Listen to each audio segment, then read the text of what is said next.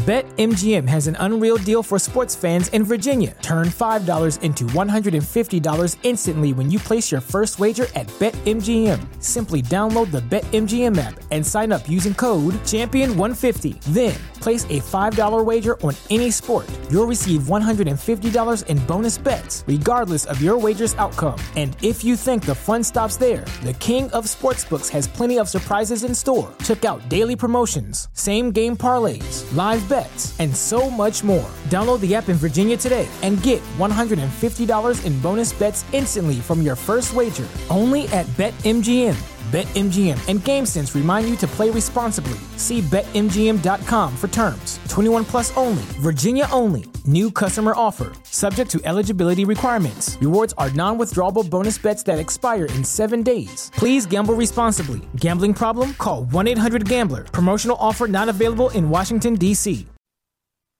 Gotta get your brain right if you're trying to make a million dollars. If you ain't gonna do it for yourself, then do it for your mama. Only stay surrounded by them people if you know they solid. Elevate your hustle up today to double up your profit. Trying to learn some game, Xavier gonna talk about it. No Deanna speak that sh- that everybody vouching. Ain't no more excuses valid. Get up off the couch and get up in your bag. To your bank account, need an accountant.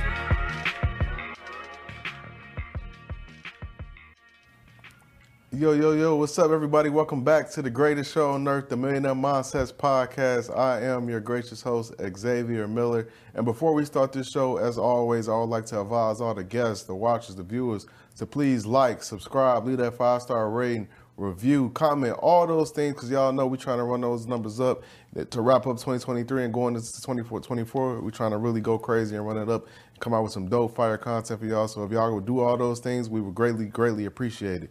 And getting right into the show. So today I got a very special guest, man. He's doing it big in real estate. He's doing his thing. He's, he's coming on the show to provide a lot of value, and I want you guys to get familiar with him. Familiar with him, hear his story, take the information in. And his name is Dave Ball, aka House Rich Dave. Welcome to the show, brother. We're glad to have you here. Hey, appreciate you having me. Happy to be here.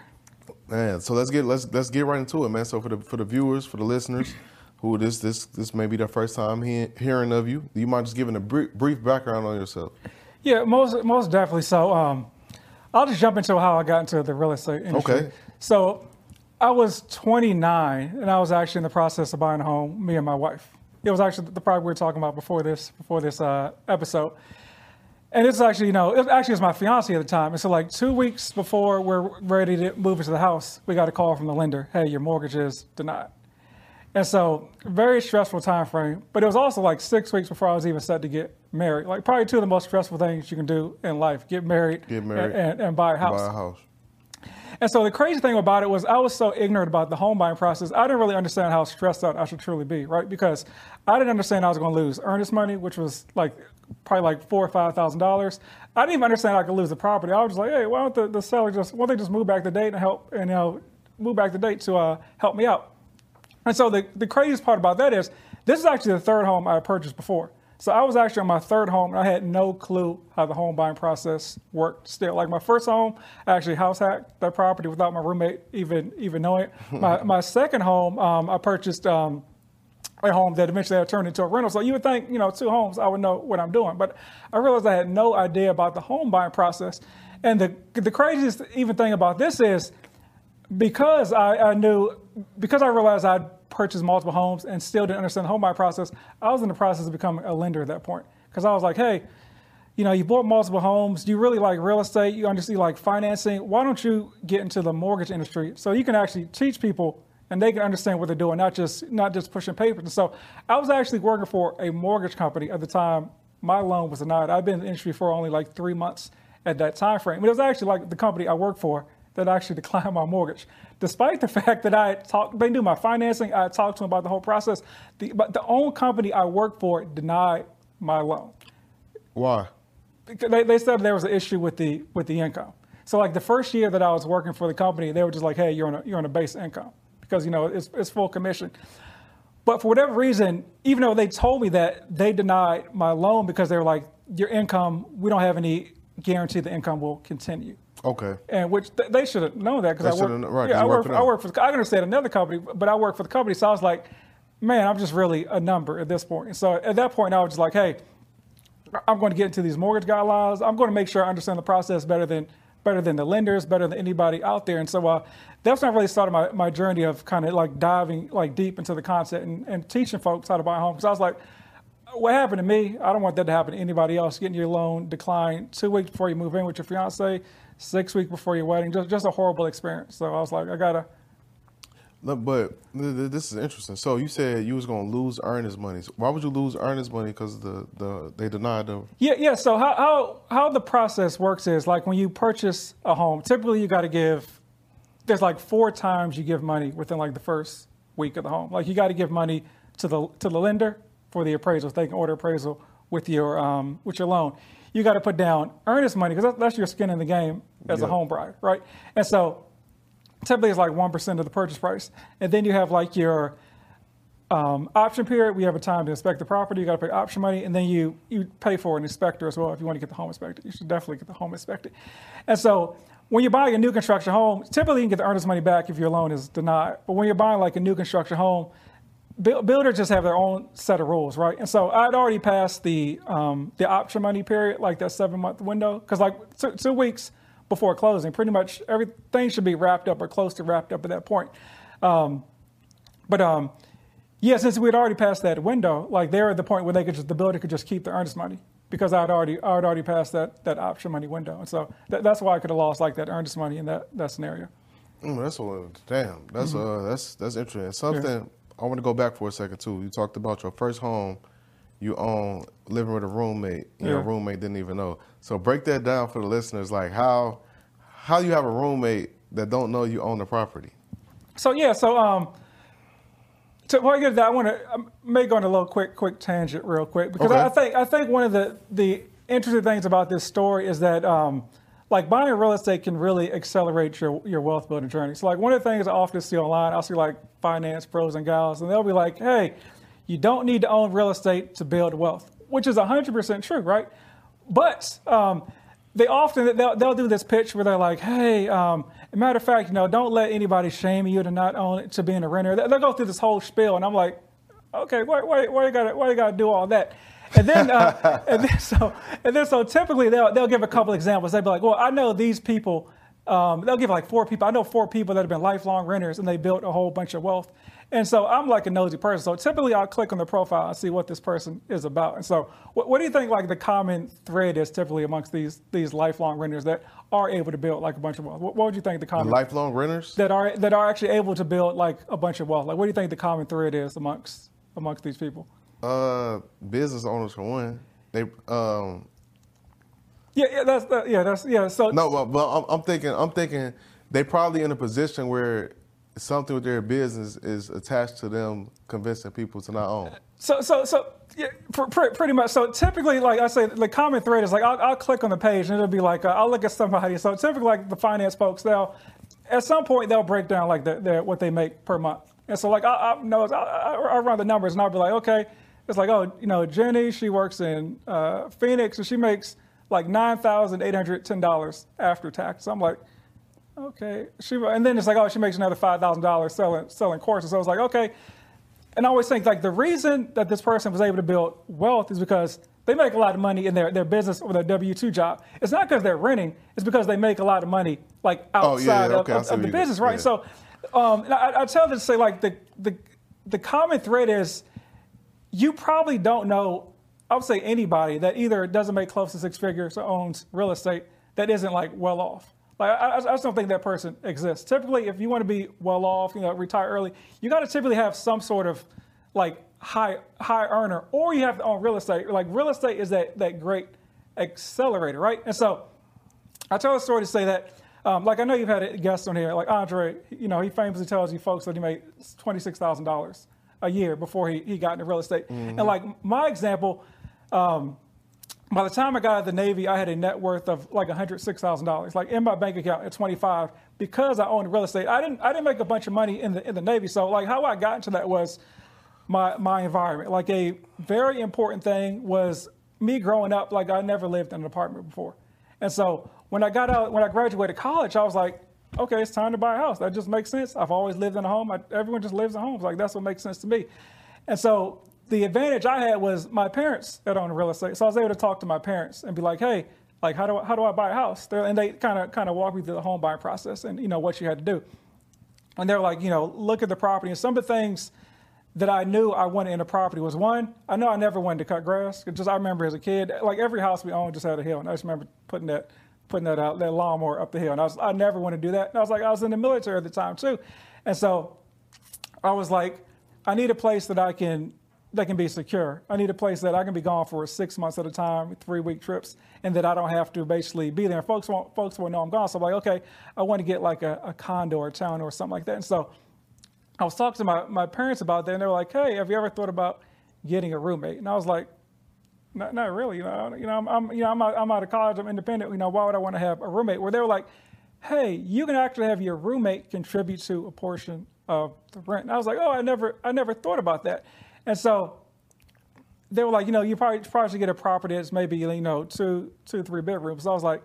Ah, oh, that's going to be a little bit more than I was looking at. Looking at, you know, one bed, one bedroom condos. So they were like, well, if you have an issue paying the rents or you, you can't get a roommate, they're like, hey, we can help you out with the mortgage. Like, always leave that part in the story because sometimes people are, are, taken back to, like, well, you have an advantage because you had a parent that would potentially help you with the mortgage if you couldn't find a roommate. And I'm like, well, one, just buy a home within your budget if you don't have a parent that, that does that. Then two, I'm like, hey, well, you work on being the parent you to the kid that, and do that down the future. You know, everyone likes to talk, you know, generational wealth, but they don't want to look down the future and take generational actions in that in that in that case. And so my um, eventually end up getting home. And so my parents were like, you know, you're both um, you're both 20. I found a roommate. So like, hey, you're both 20. You're both young guys. We don't want there to be like any any conflict in the property. Like we don't want it to be a situation where he thinks, hey, you're both the same age. They don't have to pay rent. You don't have to be arguing about rent with the roommate or fix this and that. So like, hey.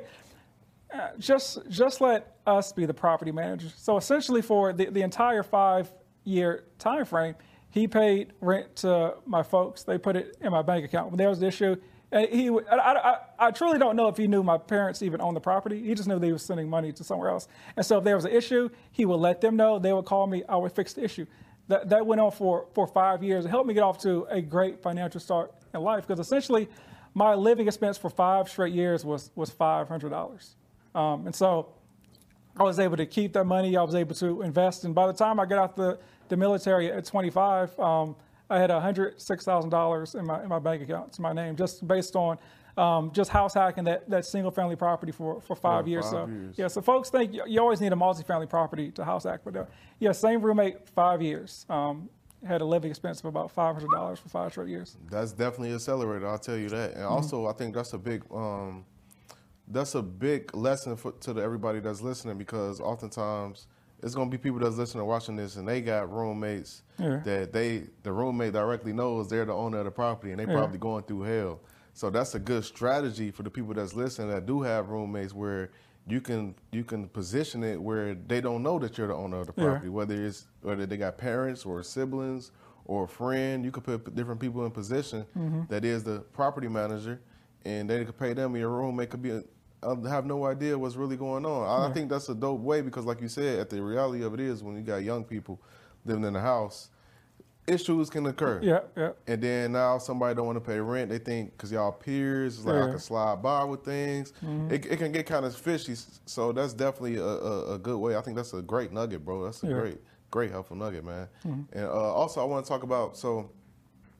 You what are, what are, what are the because this is I've seen you speak on this before what are the biggest mistakes, from your opinion, things you've seen, heard, that people make when it comes to buying a home? Yes, I'd say some of the, the top mistakes folks makes is is one, and this is coming from a, a, realtor, is one folks talk to a realtor like way too early in the process. So what do you like, mean?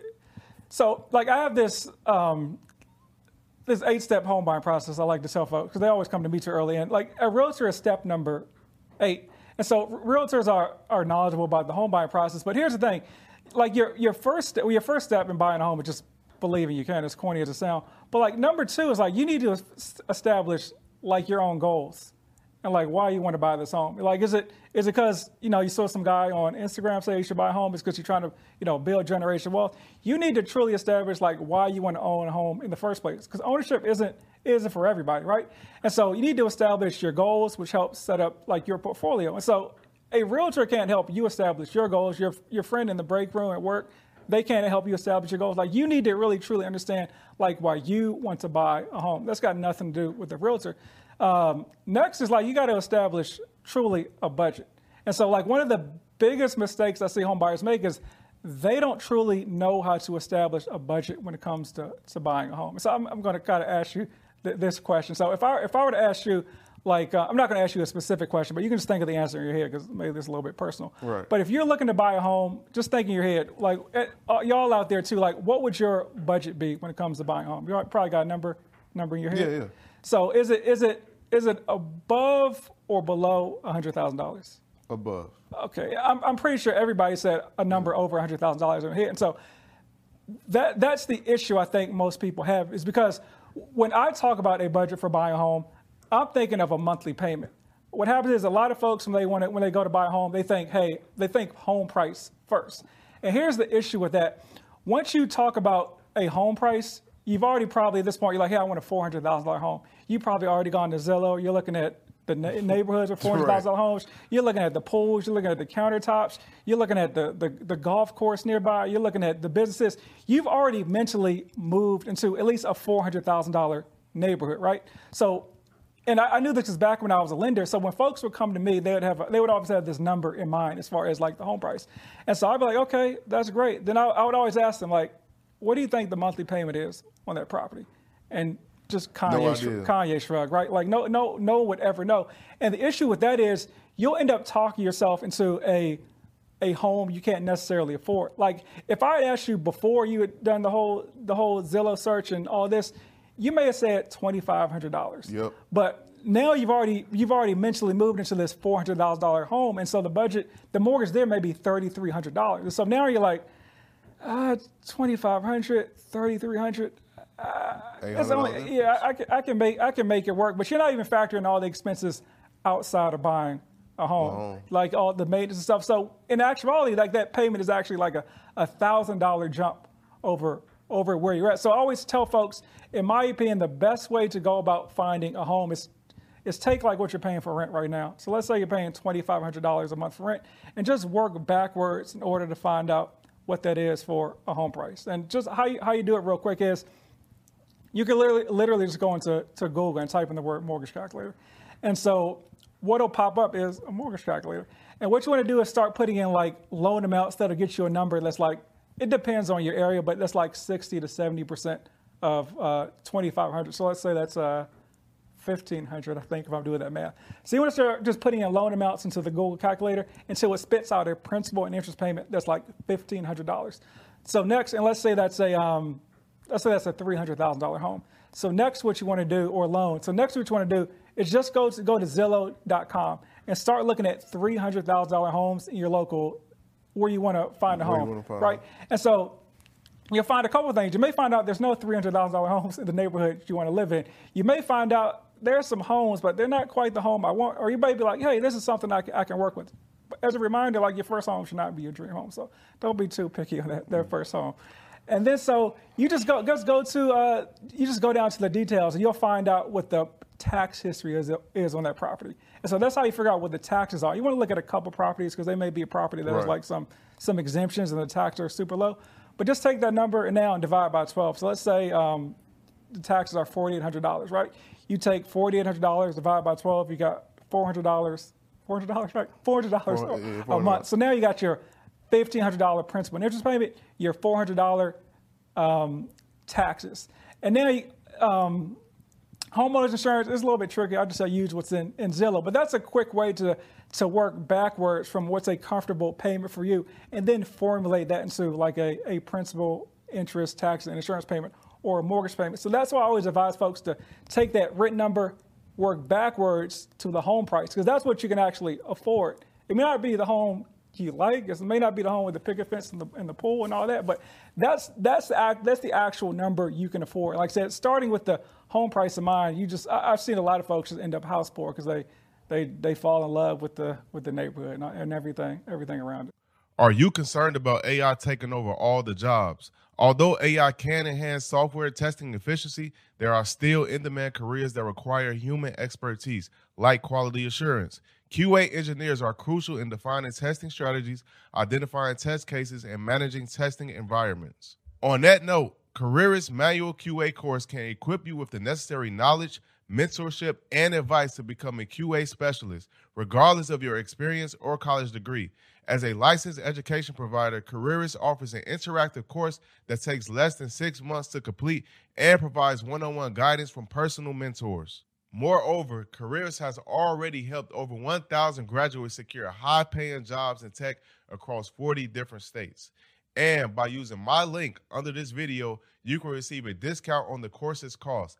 To get the 10% discount, Follow the link in the description below of this video and fill out the application. Start your journey towards a successful tech career today.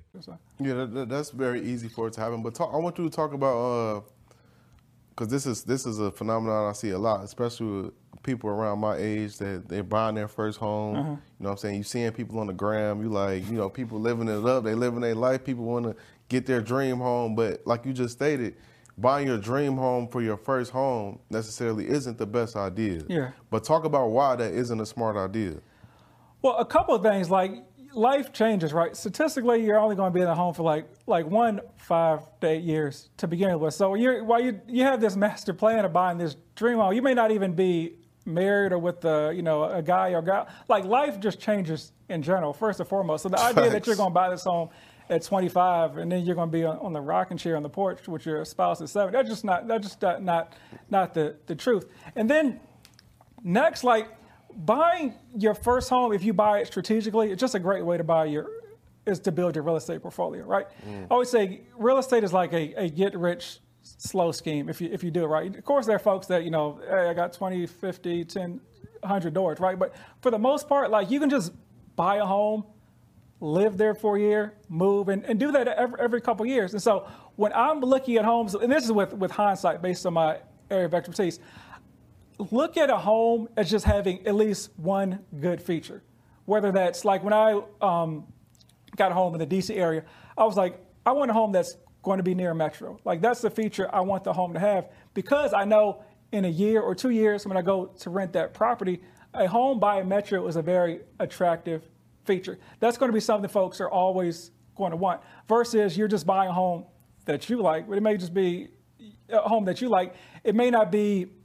It may not have the features that a, a renter wants. I always say buy a home from the perspective of a renter because that's most likely what's going to be able to get you to rent the property and just kind of build out that real estate portfolio. But yeah, the easiest way to buy your first home, to build your portfolio, just buy your first home, put three percent down, uh, conventional, three and a half percent down, FHA, and just and, and just do that. No need to wait for that uh, home with a picket fence. Mm-hmm. You know. No, that's a bar. I mean, I never heard nobody say buy buy a home from the perspective of a renter. I never yeah. heard nobody say that. That's definitely a bar because, like you said, the statistics tells you that long term you're not probably most likely not going to be in a home anyway. Yeah. So you still going to own it. You can rent it out, and you yeah. can always generate money capital from this home. So that's that's you know that's big. Mm-hmm. I hope that's not going over people's head. That's a big that's a big piece of advice right there, mm-hmm. man. But talk about so at this point, like uh, you've been in uh, real estate like what almost twenty.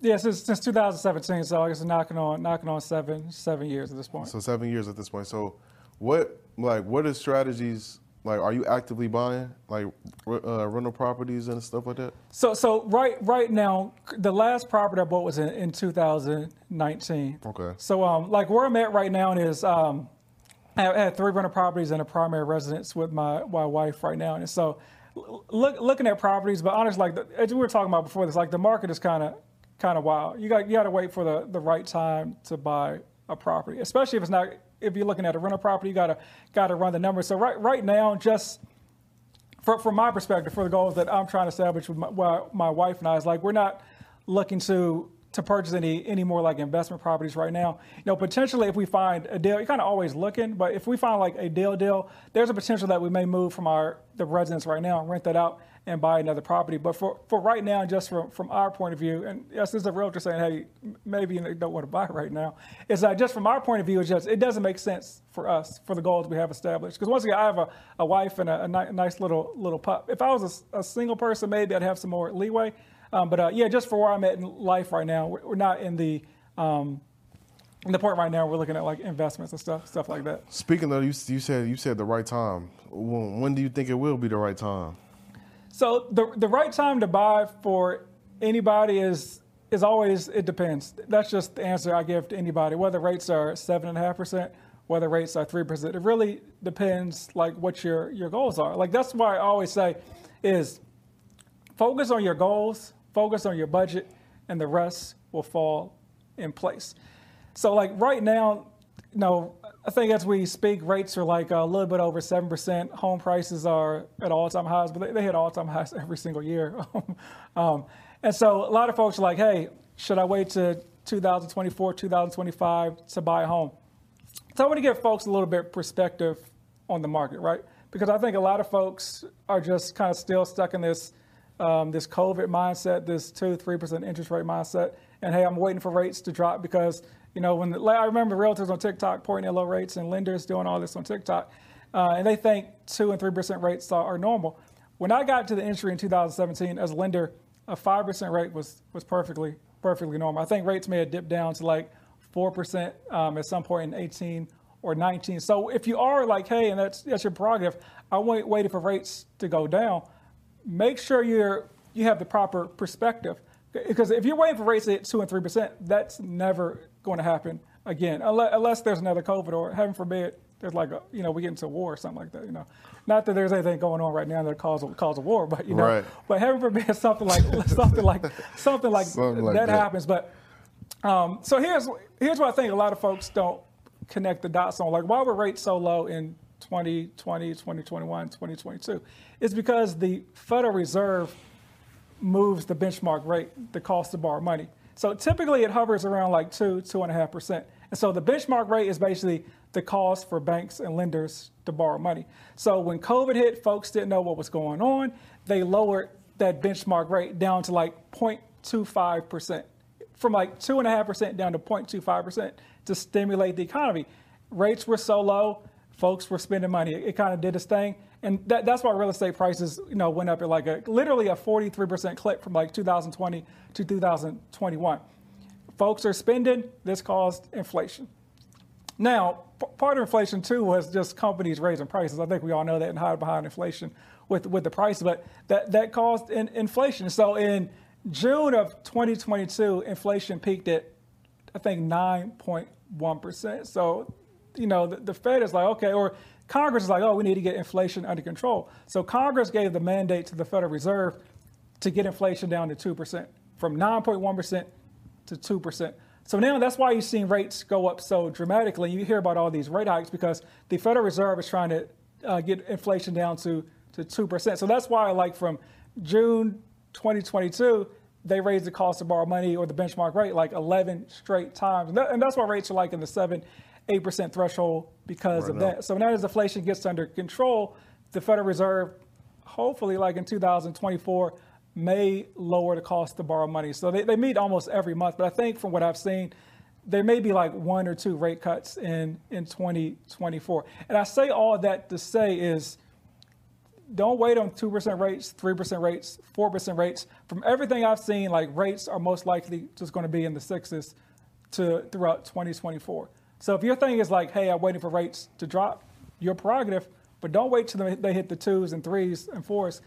That that's not happening probably for another like two three years. So yeah, you, like you said though, everybody kind of we you know got used to those COVID rates. yeah, yeah. We, we, thought that was the new norm, the yeah, new reality. Yeah. Well, well, it wasn't. but let me let me ask you this: Have anybody ever told you you sound like Barack Obama? I, I, I, have I've got that a little bit. I get that. Sometimes I get the uh, I look like um, uh, you know who Bernie Williams is on the Yankees.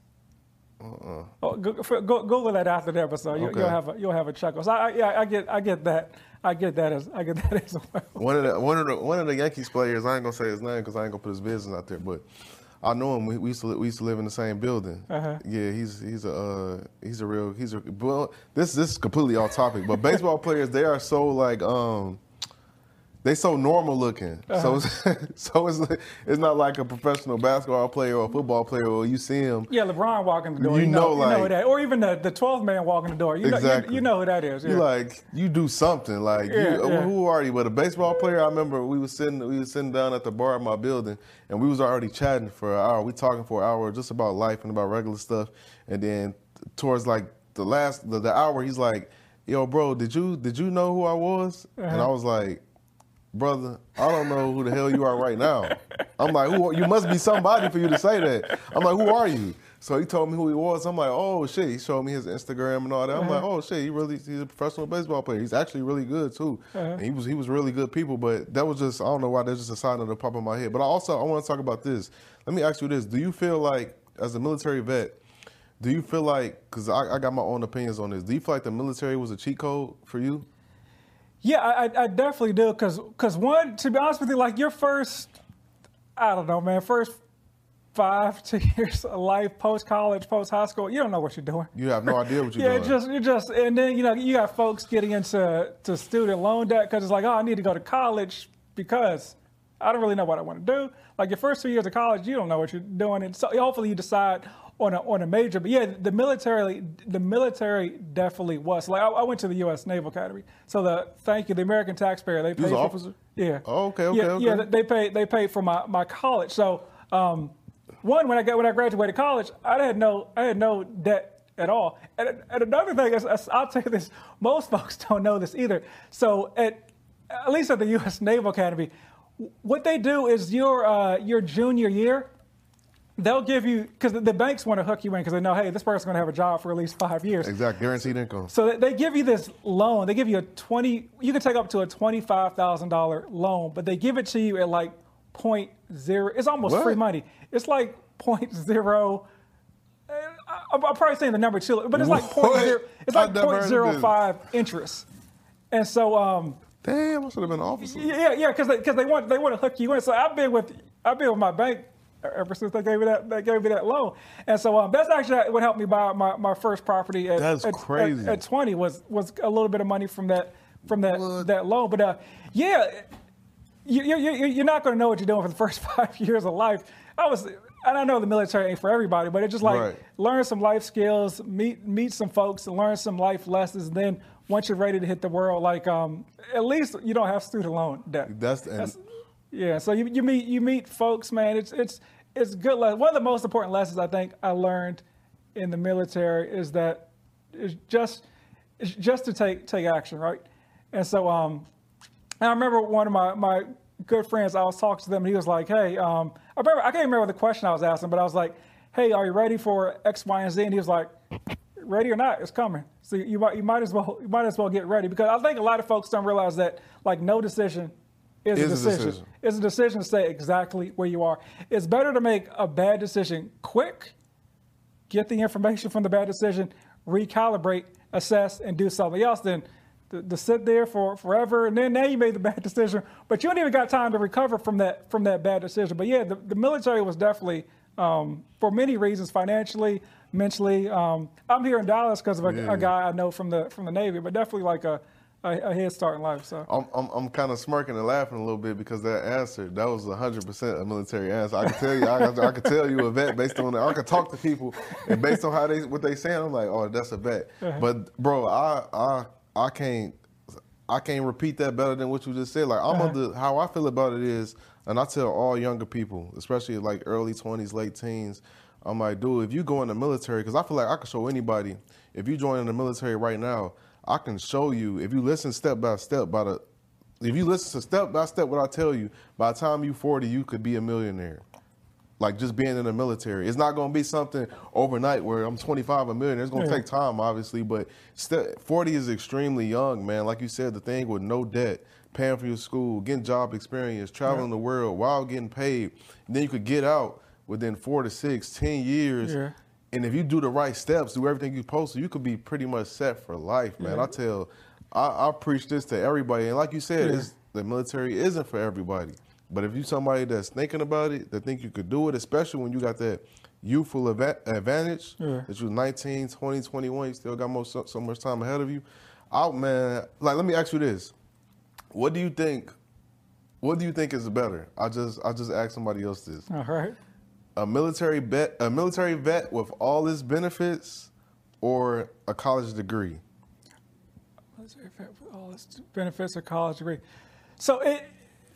So my answer a lot is, is it depends. It depends what your degree is in. Is in. Right. So I mean, if you're um, an aerospace engineer, or you got some sort of engineering degree or something like that, or computer, some sort of some sort of degree that's going to result in a high-paying job, yeah, definitely. But if you're just a like most folks, you go into college and you're just figuring it out as you go. And it's just like, uh, let me get a degree in business, I don't business, or let me get a degree in uh, econ. Or you don't really know. It's just I need to put something on this line. I'm a junior. I got to figure this out. I think that's how most people are. It's like you might as well be that that military vet with the benefits. You got you know your uh, GI Bill, which Yep. if you work backwards, you, you get to go to college for free. If you go in as enlisted, you got your VA benefits, zero percent down to to get a loan.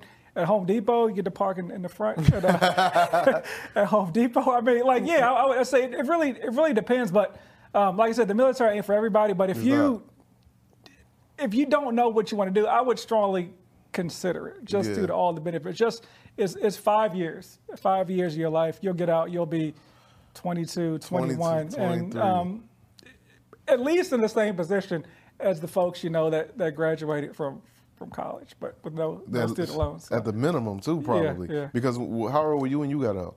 I was uh 20, 25. You was 25. Yeah. And as you said, everybody that's listening, you was 25 with a $100,000 yeah, yeah, net worth. Yeah, 100, 106,000. And I, it's funny, I remember that number specifically. It was like uh, 106,000 because when I got out of the uh, the military, this is the first time I ever met my financial advisor in person. And so I was meeting with him, and I was, and I, I was like, because I just been just putting money into to an account and all, and all that. I'll say, boys and girls, watch out for uh, advisor fees. But um, I've just been putting money into auto deposit into an account for like five years, and um, I, I'm I'm very few very frugal, and so every anytime my um, my bank account, my checking account started to get bigger, I would just increase the, the, The deposits. Like I, I didn't I didn't change my living habits one bit over those those five years. Even though in military you get those you get those pay increases, but I remember sitting down with him. I was like. Um, am I doing am I doing okay right now? 20, I, I had no clue. I was like, am I doing okay? And I remember he laughed at me, but like a good laugh. He was like, yeah, you're doing okay, buddy. You're doing better than probably 95% of my of my clients. And that's something I never really, really, really, really thought about. But uh, yeah, join join join the military. I, no, I, no, bro. I had a similar experience right before uh, me and my wife got out. We had a very similar experience. We had we went to go see one of the financial advisors Mm-hmm. just to see like is there anything that we're not doing that we could be doing, or Mm-hmm. is there anything that we're doing wrong? It was our first meeting. He was an older guy. He was probably like in his seventies. And we went to his office and we sat down and he's like going over our financials and all that and stuff. And he's just like, he's quiet. I could just tell he's just reading and it's like 10 minutes. He's just not saying anything. So I'm asking questions and advice and he's like, dude, just keep doing what y'all doing. Yeah, he didn't yeah. really give me like, and he was just like, keep doing what you're doing. Like, Yeah. y'all are like well on your way. And at this time, I think I'm 25, same age, 25 Uh-huh. years old. So, and not and this this sounds like a damn military ad or something. But we're just Yeah, yeah. talking about, you know, we speaking vet to vet, talking about our Yeah, yeah. experiences and how beneficial it can be just for the people that may be sitting at home pondering and thinking like, is that something I can do? Because the internet, everybody on the internet, the internet will gas you up to think Yeah. Like, you gonna do this, you're gonna get on the journey with entrepreneurship when you're 18, 19, you're gonna become a millionaire by 25. Yeah, but I will say one thing about the military. You probably heard this: like, choose your rate, choose your fate. There are some there are some rates and billets you pick where you will be in the in the dirt, in the sand, doing stuff. But you you can be you can be a cook. You can be like a, a mechanic and learn a, a skill set there. So um, That's true. like so just do something like, That's true. like this That's endorsed true. by the U.S. Army. Like yeah, we sound like we, we this is not a paid advertisement. This is not an ad. We just thinking. But that's a good point. that anybody will tell you that. Like, Yeah. you just make sure if you thinking about that, make sure you're doing something that yeah. you can see yourself doing. if your recruiter's like, hey, don't worry about your designation. You're gonna be in the Oh, you're gonna be in the dirt in the mud. So in, a, in, a, in Minot somewhere in the, negative 20 degree weather or yeah, something. yeah, yeah. Let me uh um, get re- re- regarding real estate, let me let me ask you this. So, for someone that's listening and watching, right, and uh, it's a lot of people that's considering buying their first home. That they might be around thirty, younger than thirty. What would you say is the main things like that they need to look out for? For regarding, I'm speaking to people that make probably not great money, but not bad. So just like pretty much pretty much average income. Uh-huh. What would you say there are the main things they need to look out for during this process? So I- I'm gonna run you through this this quick eight step process as quick quick as I can. Okay. So step step one, I always tell folks just believe. As corny as it sounds, if you don't think you can buy a home, you're you're, you're right, right. So, um, but also if you do think you buy a home, that doesn't mean you're right. You got to put together a plan. So as I, as I mentioned, like the second step was making sure you're setting your goals. Because like I said, the internet will tell you you got to buy you got to buy a four unit property, house at, kick your feet up, and all that. The people. 90% of people saying that have never purchased a multifamily property in, in their life. That's why they just think real estate is buy a multifamily property, kick your feet up. But esta- establish your goals. Like, do you want to do, you want to buy a multifamily property? Are you truly ready to be a landlord? Are you ready at 25, 30, 20 to tell a 40 year old man that's later in their rent, well, can, you pay the rent? Like, are you are you actually ready to do that? Like, being a landlord isn't as easy as you you think it is. So s- set up a plan. Maybe you want to buy a single family property, live there for a year, move. Maybe you want to get the condo. Like, establish like your actual goals and your plan is, is, is step number two. Like, step number three is literally actually establish an actual budget, an Excel spreadsheet, put numbers on there, and see what you got left over um, at the end to make sure you're picking that, that home price correctly. Then uh, step number four is actually figuring out how long it will take you to purchase this home. Let's say you have zero in your bank account right now. It's going to cost you, let's say, $24,000 to buy this home. You need, if you have a budget and a spreadsheet, you'll see that, hey, every month I have like $1,000 left over. So it's like, well, man, that's going to take me 24 months to buy the home. So now you either decide, maybe I want to look at a cheaper home, maybe I want to pick up, run some DoorDash, pick up a side hustle. Now you at least know that, hey, I have a plan in order to in order to work towards this this down payment and purchasing the home and figuring out like what the down payment is for various properties. So if you don't know it, US USDA VA NACA zero percent, um, conventional three percent, FHA five and a half percent. That's how you figure out like your down payment for uh, the properties. And one one perk of the FHA loan is you can buy up to four units with the three and a half percent down payment. But recently the guidelines changed for multi for conventional loans that now you can put down starting November, I don't know what day of the week it is, starting November 18th, you can actually put down up. Down put down only 5% to buy a multifamily property with a conventional loan, which is a, a, huge uh, you know game changer, as, as the folks say. But making sure you know what those goals are so you can figure out the down payment. Next is figuring out like what your closing costs are going to be. So a lot of times I see this bogus advice online where folks like say between two and seven percent of the sales price for a down payment. And I always say that's that's horrible advice because there's an actual number here. Like here in the Dallas market, it's about your closing costs are going to be about three and a half percent of the sales price. But if you if you say between two and seven percent, you're buying a four hundred thousand dollar home. Is it is it eight thousand or is it is it what twenty eight thousand dollars? Right? Like you need to figure out what that number is in order to actually establish your, your, your budget. So figuring out what those those closing costs are there. Next, so you, you've done all you've done all this kind of kind of work to figure out at least the financial part. I always say next is just kind of I would say it's like the wolf side. You want to step back and say, okay, am I actually ready to buy a home? Like from a mental standpoint, like okay, I'm I'm here. Uh, I, I have I have the finances in order, but am, is my job stable? Am I ready to do this? Have I talked to my my loved one about it? You know, maybe she wants to move back to Seattle. Have we even had this conversation about me purchasing a home with like my significant other? And then, like after you do all that, so we haven't even talked about a realtor or a lender yet. Like all this stuff, you, you want to make, do this self-realization before you get influenced by any sort of real estate professional. Next, now, finally, you want to talk to a lender to figure out, like, okay, I had this great plan about what I want to do. Now, can I actually qualify for it? Because I think where a lot of people get twisted is your lender will tell you what you can qualify for, not afford what you can qualify for. So people sometimes conflate those two. It's like, oh, the lender said I can qualify for five hundred thousand dollars, but you you may only be able to afford four thousand dollars. It's not the lender's job. They- They'll look at your debts and DTI and probably be like, it's going to be a tough sled for this person. But it's not their job to tell you that, hey, you can't afford this. can't afford yeah, that. so they're not going to do that. And then finally, when that's all said and done, you you you've um, got qualified. Say now finally you want to sit down and like talk to talk to a realtor after after all that. So I think people talk to a realtor like way, way, way too early in, in the process. So I would say go through that that process. And lastly, like don't be afraid to get your, your credit pulled. Like there's this whole myth about like I would call like big credit who put put out all this bogus information about inquiries and all this stuff ruining your credit. In, in the history of applying for a home loan, not a single person has ever been denied a mortgage because they had too many credit, they had too many inquiries. That, that's just not a thing. It's just some bogus thing that credit repair people tell you in order mm. to, to so, so that because they're easy to remove. But don't be afraid of credit increase at all. So.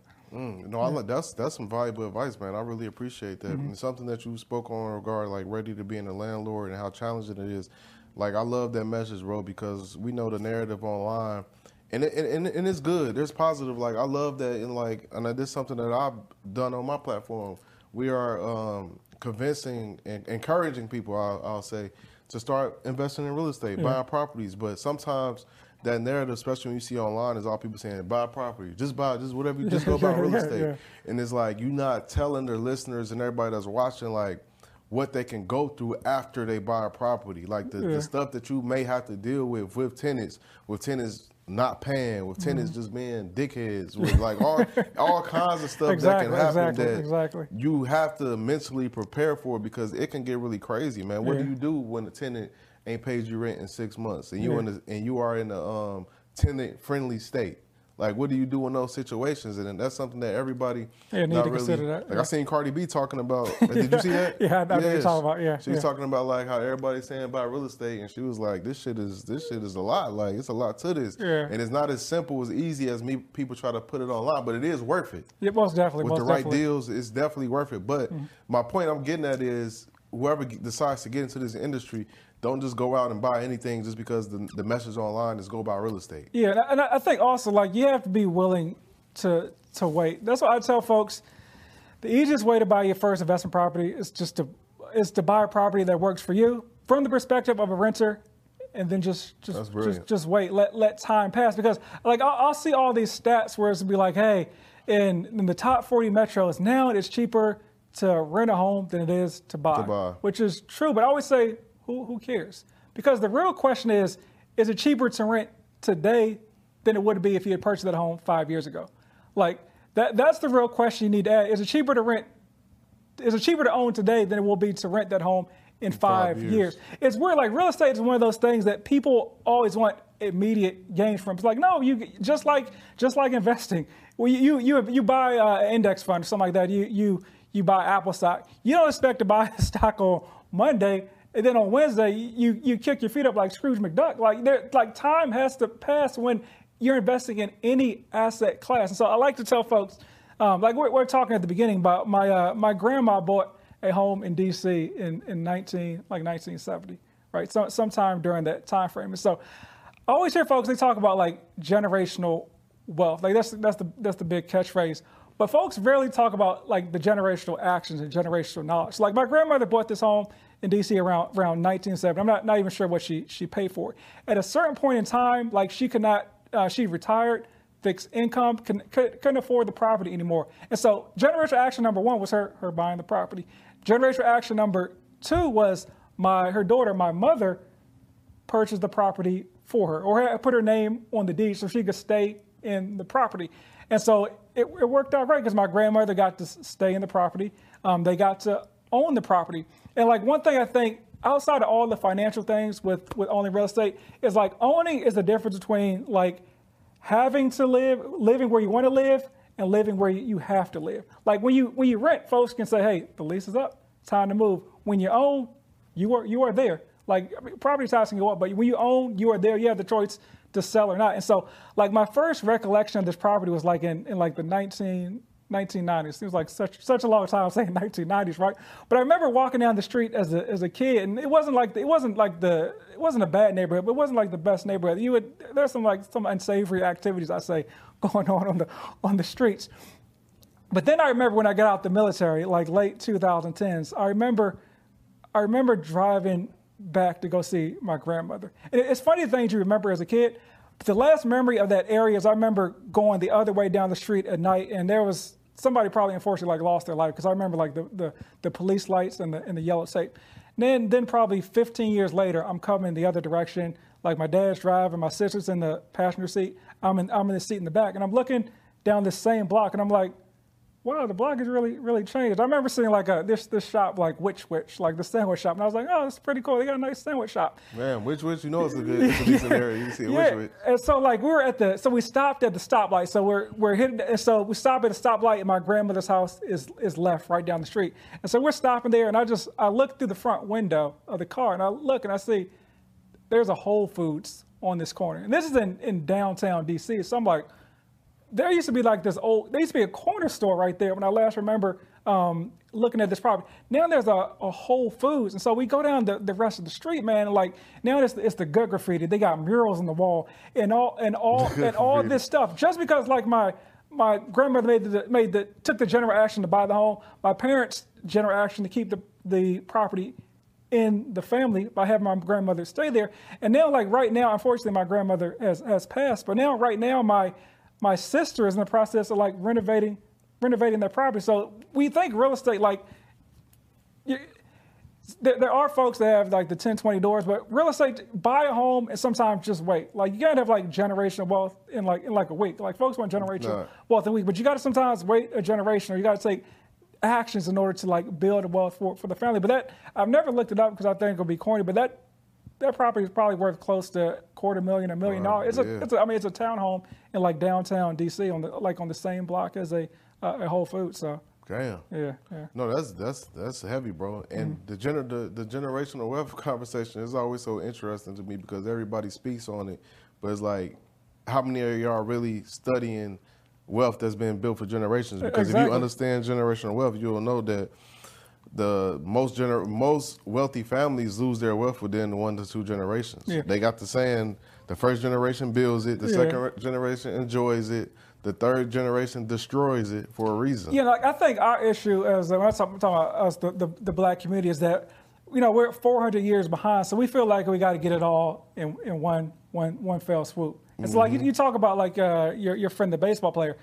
In, in, baseball, it's easier to score a run if you got a runner on first and third than if you got nobody on base. So really, what we need to be working on, working working on, focusing on, is just getting on base. Like it, it is great to be the you know, you can be, uh, you know, Jay Z or LeBron James. You can, you can. Some people can, can be a billionaire in one generation, but even if you look at like Robert Smith, the, you know, the wealthiest black man in America, he's a fourth generation college graduate.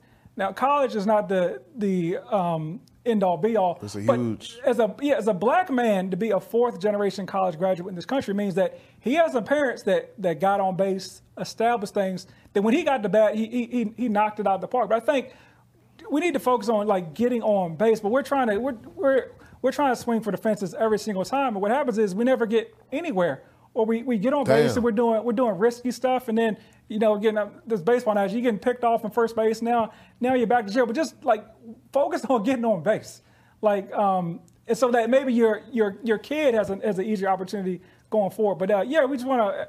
Every time we at bat, we got to Go for a grand home run. yeah, we got we got we got to run the play. We got to do all this stuff. Just just just focus on the the basics. It's not it's not sexy, but the basics will help build generational wealth. If you think about a generation, not just not just you know your um not just what's happening in your your lifetime. So Yo, Yeah. that's a hell of a. That's the best. Anal- or when it comes to the generational wealth conversation, I've been had plenty of conversations about this.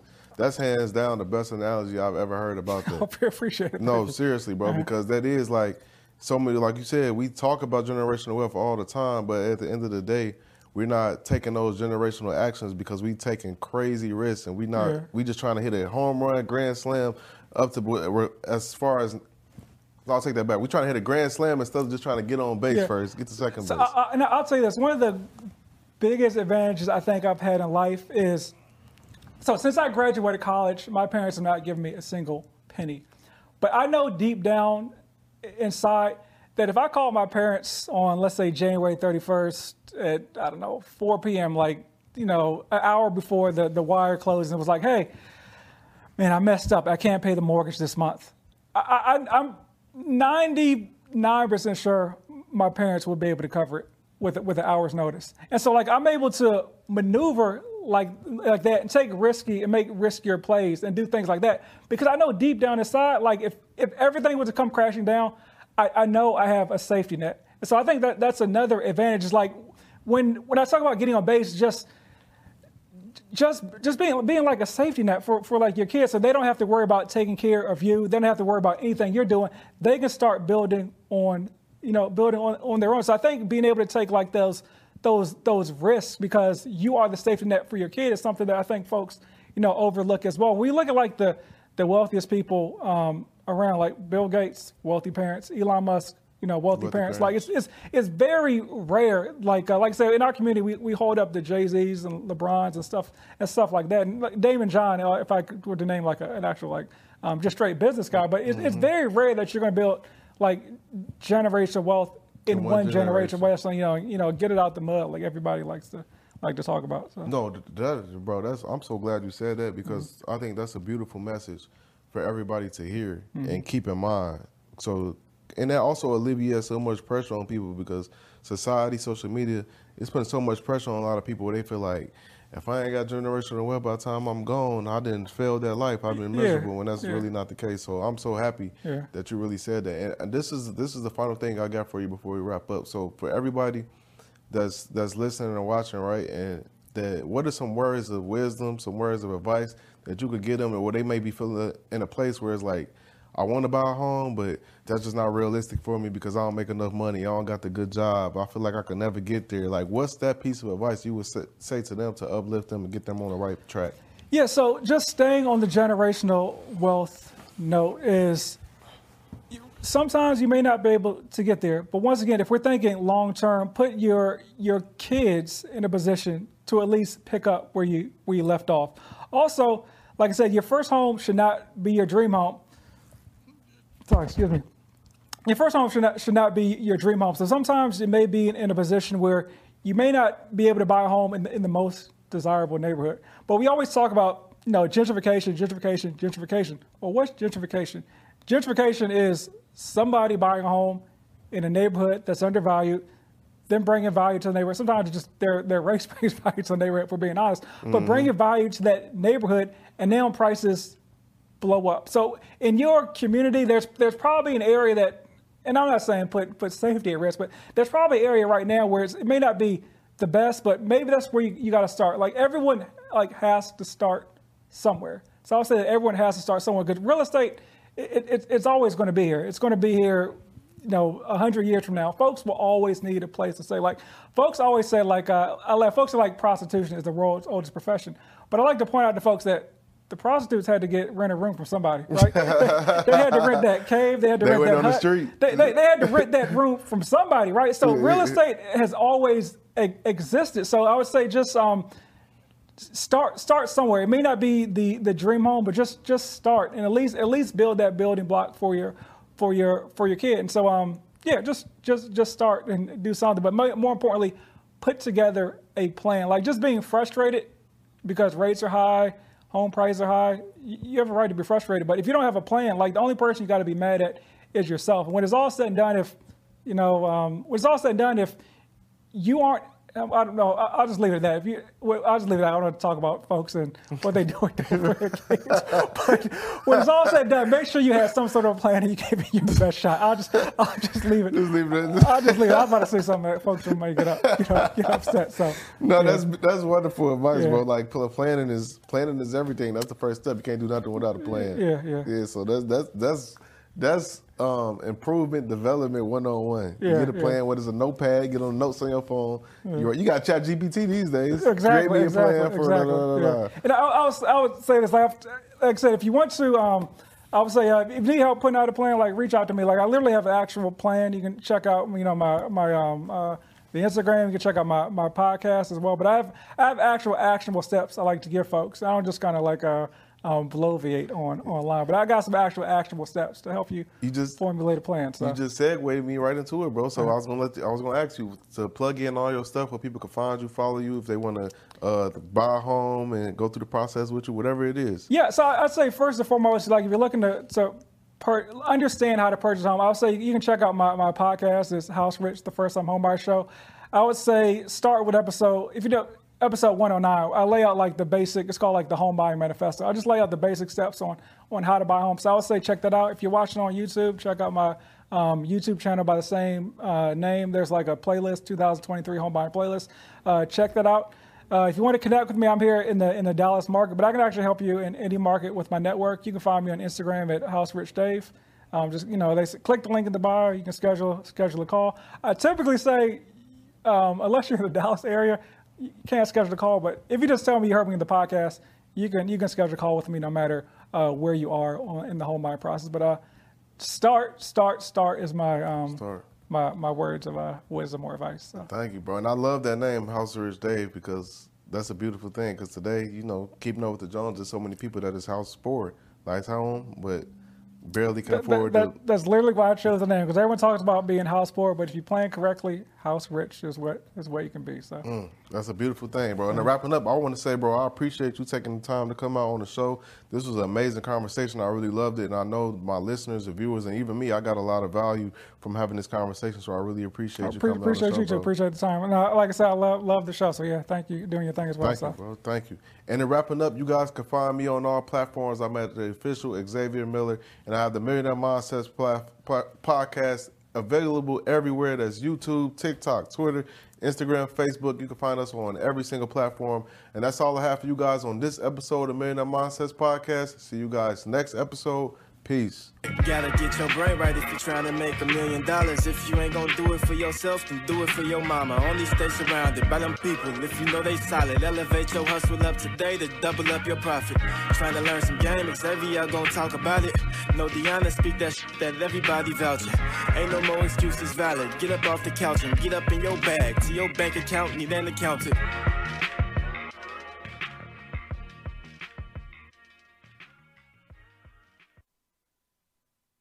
What's so special about Hero Bread's soft, fluffy, and delicious breads, buns, and tortillas? These ultra low net carb baked goods contain zero sugar, fewer calories, and more protein than the leading brands, and are high in fiber to support gut health. Shop now at hero.co.